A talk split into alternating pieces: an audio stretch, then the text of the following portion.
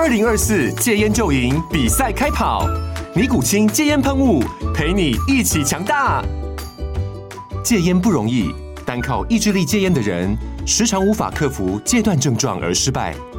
尼古清戒烟喷雾将是你的神队友，简单一喷，药品急速释放，立即缓解七大戒断症状，不限场合提高戒烟成功率。除了尼古清神队友，你还可以寻求专业医疗人员协助，一起迈向戒烟成功之路。尼古清戒烟喷雾，用科学方法戒烟，请咨询全台各大药局及戒烟门诊。本广告由尼古清戒烟喷雾、卫部药书字第零二七八三五号提供。嘉安嘉护股份有限公司，台北市中山区民生东路三段二号十楼，北市卫药广字第一一三零三零一九零号。尼古清戒烟喷雾，相伴每个新开始。天哪，时间不够，事情老是做不完，怎么办？别担心，就让高校人生商学院每周陪你充充电，找到方法不抱怨。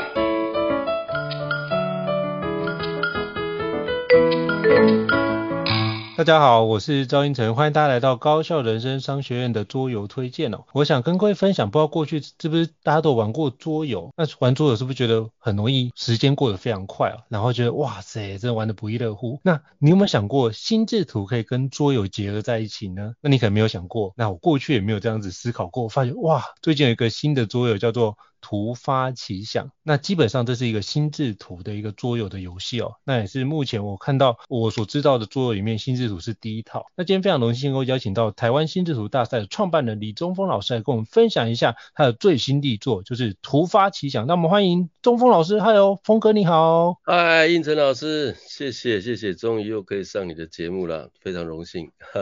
是，非常感谢峰哥的莅临哦。那是不是可以邀请中峰老师跟听众做一下自我介绍，让大家可以多认识你一点呢？OK，大家好，我是中锋。那在教学的现场，我有一个胡子礼物的这个称号，所以孩子们都知道我是礼物老师。那么我现在是全职的心智图讲师，那平常都在各大中小学啊，还有一些自办的课程里面为大家来。分享而且推广心智图，所以我在二零一八年的时候呢，很顺利的举办了台湾心智图大赛。那那时候是第一届，截至目前为止已经是四届的这个比赛。那么应成老师也是我们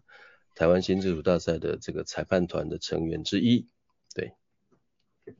好，非常感谢就是东方老师的分享哈。那我也想请教峰哥，因为像我们自己都对于心智图非常的喜爱。那可不可以邀请，就是宗丰老师当初可不可以跟我们介绍一下，当初是怎么样接触到心智图法这样的一个工具的呢？OK，我自己是在二零一四年的时候，那时候我还在上班，然后我那时候、嗯、我那时候的职务是传统产业的国外部的业务经理，那么偶然的机会去接触了全脑开发这样的一套课程，那自己在学习的过程里面，就唯独对心智图法情有独钟。可能是我自己过去是美术的背景，所以画图这件事情对我来说，啊、算是比较简单。那但是心智图法的逻辑思维，这个发散跟聚练这个方式，我觉得非常值得推广。那么所以在二零一六年、一七年开始，就慢慢的转转职到这个心智图法的讲师这个行列。那一开始对于心智图法的认识就是觉得它是一个思考的工具，那么认识越久呢，觉得它就是一个不仅仅是入门简单，但是应用面非常广泛的一个很棒的一种啊、呃、思维思维导图啊，过这个这个内地叫思维导图嘛。那我发现国内对于这个思维导图心智图的工具的推广似乎没有非常的全面啊，所以。呃，没多久教学没多久之后，就想要来好好的做这件事情。这是我大概接触心智图法的的过程跟时间，大概就是这样。好，非常感谢就是峰哥跟我们分享哦。那我也想要知道，因为其实就是峰哥创造，就是创作出来这个突发奇想这个心智图桌游，其实我就是在经常在脸书看到您在做分享，就发觉，哎是，我也很好奇，件就是当初是什么样的一个机缘，让你创造出这个全台湾第一套心智图法的桌游突发奇想的呢？是不是可以跟我们分享一下背后的一个创作的一个历程？这个。故事大概是从呃我第二本书就是二零一二零二一年呃出版了之后，其实我就有想要把自己的这个教学的方式看能不能够演变成一套桌游来做推广，因为书籍它能够办到的事情有限，那你也知道桌游现在是各大学校很夯的一个。教具哦，可以这样说，就很多老师们会把桌游拿来当教具，所以我就就开始在构思，能不能够把课程里面的教案、教学方式，然后然后做个演变。所以我大概花了一两年的时间去思考，怎么怎么样从呃图卡的联想这个方向来做出发。那么够了，大概有一年多的时间。本来是跟另外一个单位要合作出版，但是中间过程出了一点问题，后来导致呃本来要出没有出。那要出没出之后呢，我就开始反省，是不是这个桌游它可能有更好的发展。所以我就跟我自己的女儿讨做了很多讨论。然后呢，也找到了这个桌游专家这个徐奶爸，所以我们等于是呃三个人合作，到去年底的时候，终于把这个桌游的雏形给给创造出来。那么其实我们也在今年第四届大赛决赛的时候的当天下午，也跟啊、那天参赛的这些同学们也试玩了一次，反应还不错。所以很顺利的，也很幸运的，这次啊得到亲子天下的这个认可，然后合作出版了这套桌游，要感谢很多人啦。那过程就是整个桌游的关键是建构在啊心智图心智图法的练习里面有一个我们叫做 association，就是联想力的这个这个发散思考是一个其中一个关键。嗯，所以大概是从这个地方开始出发这样子。了解，哇，我觉得我自己有想过做成桌游，不但不不是做成心智图，我是做成比如说其他的领域的一些主题。可我发觉做桌游这件事情是难度是很高的，因为如果我们只是把它做成教具，就是上课用的教具，嗯、那当然就是我们当然可以做成一个表单啊，或者是做成是一个一次性使用的一个工具，那基本上它可以变成是。短短的，比如说半个小时，最长大概一个小时，大家可以完成这样的一个任务，那是没有问题的。可是要把它变成桌游这件事，我觉得难度最高的是，它如何让它耐玩，然后愿意花时间多多玩几次。我觉得这是桌游设计一个非常困难的地方哦。所以我就想说，请教一下，就是中锋老师，当初怎么样克服从教具转成桌游这中间的一个门槛？怎么去转换过去？因为我觉得这件事情应该，呃，如果听众可能没有设计过桌游，可能不知道中间的一个难度的所在，所以想要跟中锋老师请教一下。是，太好了，真谢谢胤丞老师让我有机会跟大家稍微做个说明。其实桌游这个领域我也不懂，我也不懂，我不熟悉啊，但是我很我很知道怎么样在这个呃学校的教学现场带我们联想力的游戏啊，所以我。一开始从联想呃图卡的联想力的这个这个玩法里面，呃找到了一些蛛丝马迹。那当然过程里面我跟我的女儿做了很多模拟。后来我们想到一个方法哦，这就是后来这个本来要出没出之后，我们自自我反省，重新调整了这个玩法。很简单，第一个关键点就是大家的联想的联想词写出来之后，要去找到一样的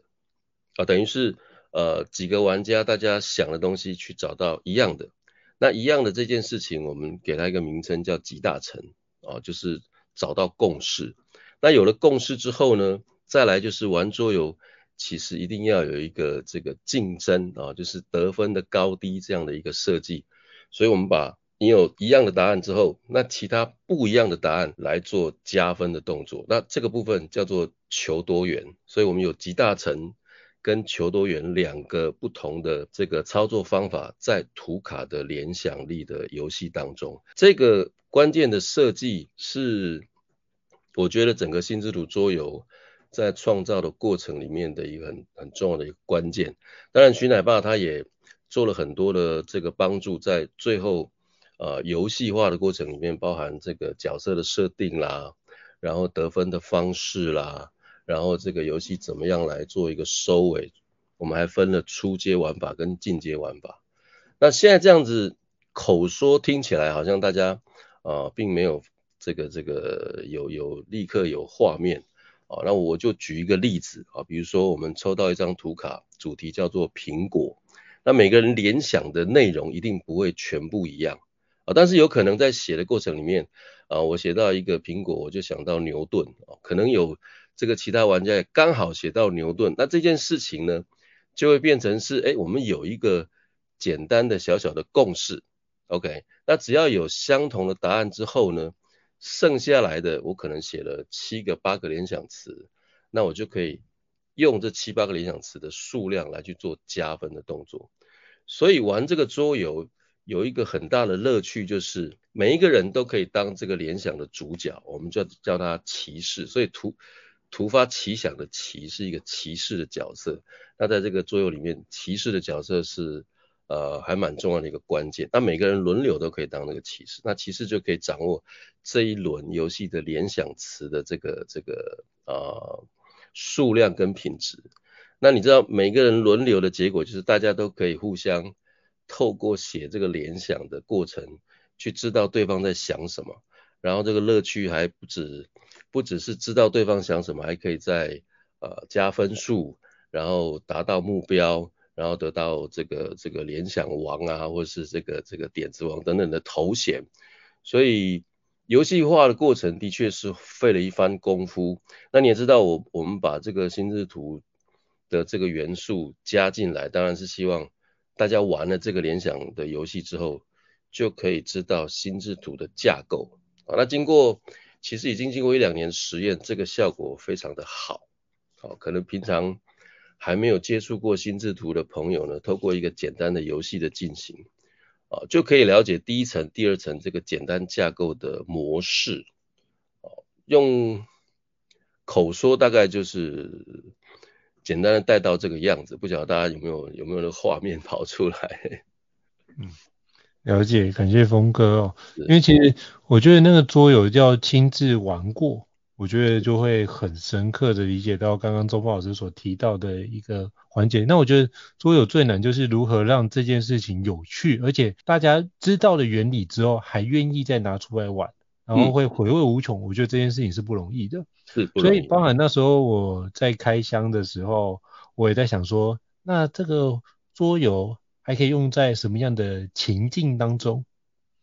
比如说小朋友如果想不出来作文要写什么，嗯，我就用这个方式带他们做一下。哎，作文你可以想一下，你想要什么样的内容，我们就用这个作文来玩一下。哎。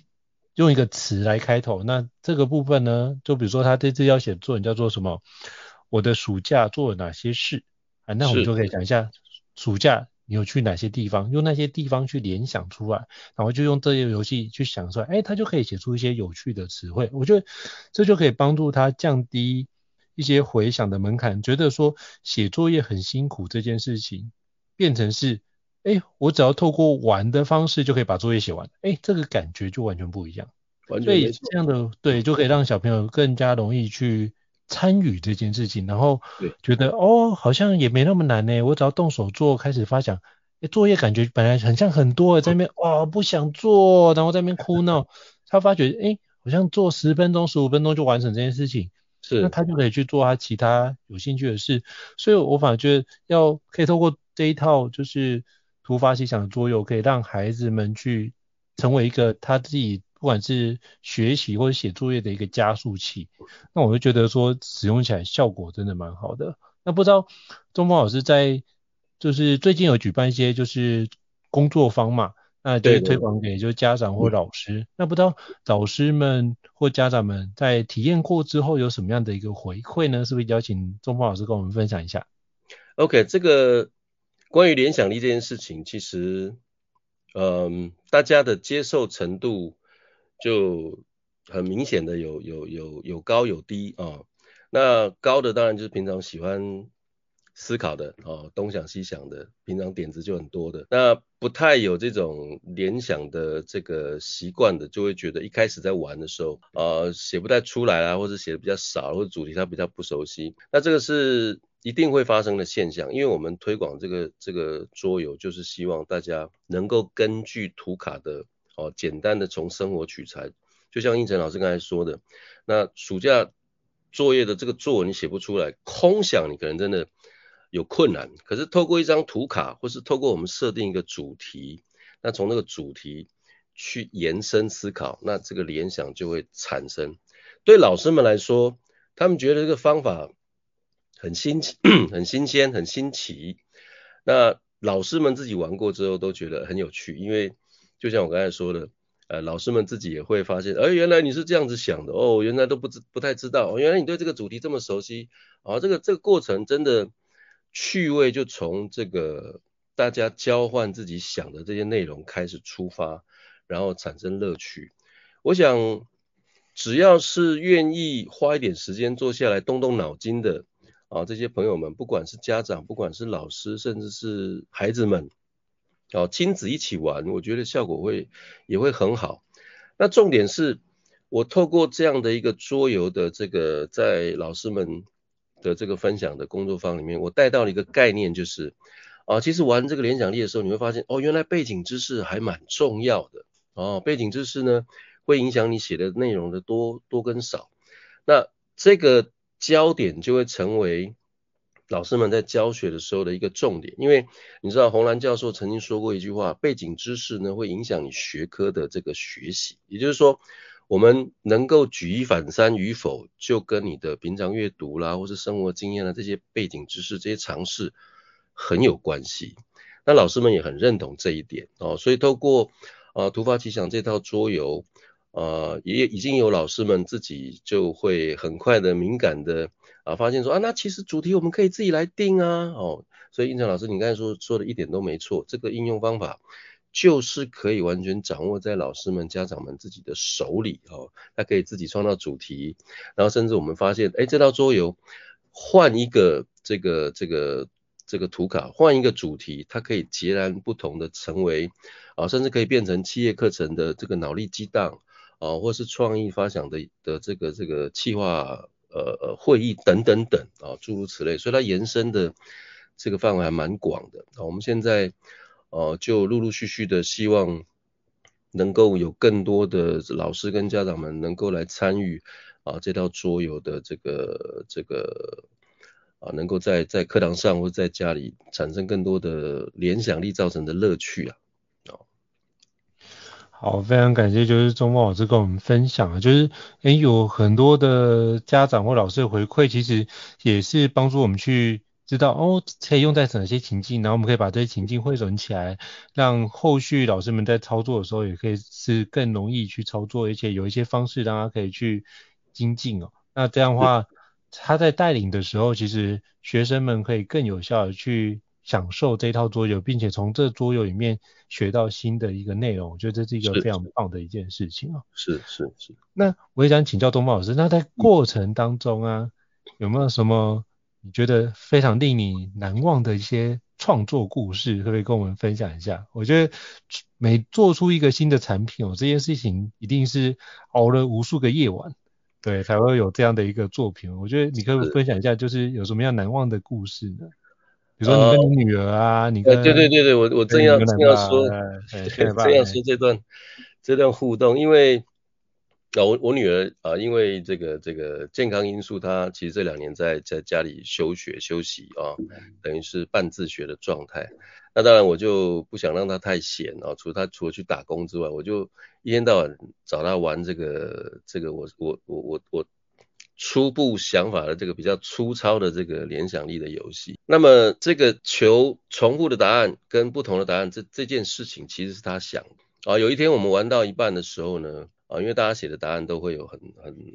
很不一样的这个这个落差，他就说，那不如我们来定一个规则啊。这个规则很简单，就是呢，啊，比如说我当骑士，那应城是是玩家，就应城的答案一定要跟我要要有一个一样的才能计分。啊，如果没有一样的，就这这一盘就不计分。好，所以一分钟的时间在写的时候，你一定要想办法跟骑士有一个相同的答案，相同的联想词。那么这个游戏规则一一一一创造出来之后，我的任督二脉就解开来了。因为应成老师也知道，心智图的这个发散的这个架构里面，其实哦归纳是一个很重要的事情。所以我们把一样的答案这件事情作为归纳的第一步，那么进阶玩法呢，再来去把归纳的这个这个项目定义出来，这个进程这样子的设计就很清楚了。所以初阶进阶的玩法，在跟这个奶爸的桌游设计的这个过程讨论之中，他也觉得非常的这的这个这个可以进行。那经过几次的试玩之后，啊，我就发现。如果不是我女儿哦，这个这个任督二脉一直没解，然后可能今天也不会有这这个这个作品跟大家问世这样子，所以我很感谢我的女儿。所以当初啊、在准备印刷的时候，我就我就央请了亲子天下的这个编辑部，我说有没有可能哦。让我女儿的名字也上这个桌游的外盒这样子。哦，没想到经过一一阵沟通了之后，他们哎竟然同意。哦，我非常我非常感恩。啊、哦，他们就愿意在我跟这个徐奶爸的名字底下呢，就加了一一行字，那所以我女儿对这件事情她感到非常的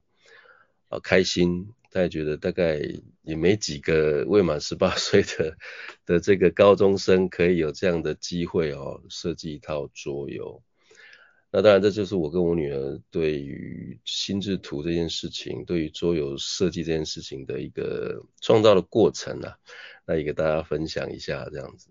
对，哇，这是一个非常美的一个故事哦。是是。因为我觉得能够跟孩子一起完成一项任务，那我觉得这件事情是一个很棒的礼物。是。对，而且你会发觉，其实孩子在创作的过程当中，其实。都会看在眼里，然后会觉得，嗯、哦，原来他有这一面，然后会会你会在旁边看的，就是看他努力的一个样子，你就觉得这件事情值得。我觉得那件事值得，就是一个很重要的关键。哎就会笑着看待这件事，不管多苦，你也会努力把它完成。然后对于孩子来说，我觉得那是一份打从心里面的肯定。我觉得挂上名字这件事情，就代表一件事，就是你的努力被肯定，然后这是他会从心里透过这样外在的肯定，他会从心里对自己说，哎，原来我可以，原来这件事情我做得到，哦，我其实是有价值的。不然的话，其实，在这样的一个年纪的过程当中，我会想想象，哎，我那时候在大学或者在就是在求学阶段，其实。也会有非常多的迷惘跟彷徨的状态，然后会觉得自己到底有没有价值这件事情，会有非常多，比如说少年维特的烦恼这种东西会出现。那这也是一个非常正常的状态，就像到现在我也觉得有很多的的的想法会出现，也人家说什么吃蛇不惑，不会我还是很疑惑。那这五十六尺都都也是会啊，可是这件事情疑惑不会阻碍我们前进，但是我们会从里面去知道我如何进行，让这件事情做展开。所以我觉得这件事情对，比如说峰哥的女儿也是一个非常棒的一份礼物。那透过这件事情也可以做一些调整，也是一个很棒的一个展开哦。对。其实就是我们当初都很害怕一件事情，就像刚才应成老师一开始一开始提的，这个桌游其实有一个关，有一个很很重要的关卡，因为为什么桌游设计这么难？就是它必须要好玩，嗯，哦，那那我们都知道，其实心智图学习的过程有一部分是是要练功的，然后就有一部分就是要你你不断的去练习，那可能这个练习。练习的理由都是来自于老师啦，或是家长的这些这些这个这个压力。就对孩子来说，呃，可能画清楚不是每个人都觉得很好玩，所以我们必须把这个桌游设计得很好玩。那至于要怎么样好玩，当然就是除了想之外，你就要把这个呃游戏的规则，比如说我们设定一分钟，然后我们有一个小沙漏很可爱，然后呢这个图卡，然后这些徽章等等等，那必须我必须要最少得到我女儿这个年纪的孩子，她诶她连自己玩过都觉得诶这个可以哦，这个玩下去很有趣，然后很烧脑，很痛快。那如果他都觉得 OK，那我就我自己就放了很大的心，呃，就放心不少。所以整个过程，呃，不会辛苦，但是就是很有意思，然后一直一直在想办法突破这个过程，非常有意思。然后尤其又可以跟自己最亲爱的家人一起，我觉得真的是很很不容易的一个经验呐。哇，这是一个非常美的故事，我觉得就是。如果有机会的话，我觉得，嗯、呃，中锋老师可以跟女儿可以好好聊一下这一段，然后把它当做是一份礼物，拍成影片，然后也可以在每次分享，就是突发奇想桌游的时候，也可以让大家看一下这背后创作的一个历程。我觉得那一份善的流动，或是那一份情感的流动是非常美的。嗯，我觉得也可以通过这个方式去让。所有的一个，不管是学员，或是家长，或是老师们，可以了解，哎、欸，其实背后创作除了你跟就是嗯学员爸之外，还有您女儿的一个用心跟用力的一个成果出现，我觉得这也是一个很棒的一份礼物。那我最后也想要请教，就是中锋老师哦，嗯，那这一套桌游。该怎么去购买呢？要在哪地方可以购买，以及大概就是费用跟价格大概是多少的一个方式？那这个桌游适合几个人玩？是不是邀请就是中锋老师给我们介绍一下？OK，这个桌游是亲子天下的 Shopping，他们有一个亲子天下嗯呃经营的电商平台啊、所有的亲子天下的这个商品书籍都可以在他的这个平台上面购买得到。那么八月份它有一个这个早鸟价九百六十块一盒这样的一个优惠，目前已经过了。那现在有另外一个优惠，就是呃这套桌游跟我的第二本书合在一起买是一千一百四十块啊，然后接受团购，团购的价格比较优惠，所以呢。呃，我会我会再把这个这个购买的链接提供给英成老师，如果大家有这个购买的需要，那这这套桌游是建议国小三年级以上，也就是九岁以上可以玩。然后这个玩的游戏呢，两个人就可以，但是呃建议是四到五个人玩会最精彩最好玩，因为这个人数大概玩一次啊，玩一次我们有设定一个三十分的门槛啊，玩一次得到三十分。大概也差不多就是二三十分钟啊，嗯，然后会会得到这个这个联想王这个这个小徽章，然后呢，呃，大家在过程里面真的可以不仅仅是破冰了哦，就是我常常在工作坊上面。就跟家长们、跟老师们说，哇，你们的想法好一致哦，那那应该是好朋友吧？如果没有，我们并不认识啊、哦。我觉得这个过程非常有趣，所以真的还蛮推荐大家来玩玩看。是，好，非常感谢，就是中锋老师跟我们分享。到时候会把就是这个突发奇想桌游的连结，我会同时放在这一集 Podcast 资讯栏位当中，来提供给各位听众做个参考。我真的非常推荐大家可以就是拿来做一个很棒的一个。桌游来做体验，或者是你把它当做自己教学的一个，或是学习的一个辅助的教具，我觉得都可以让各位在学习上得到一个非常大的一个注意啊。那我们再次感谢中峰老师的一个莅临，跟我们做这么精彩的一个交流哦。我觉得中间的一个分享也有非常美丽的一个故事。那如果各位听众觉得高校人商学院不错的话，也欢迎在 Apple Podcast 平台上面给我们五星按赞哦。你的支持对我们来说也是一个非常大的一个鼓励。一定要按赞。是，谢谢。那如果 还有想要了解相关的一个主题，或者想听其他的一个内容，也欢迎 email 或讯息让我们知道，我们陆续安排像中锋老师这样的一个专家来跟各位伙伴做个交流跟分享哦。再次感谢中锋老师，谢谢。那我们下次见，拜拜。谢谢英成老师，拜拜。高校人生商学院，掌握人生选择权。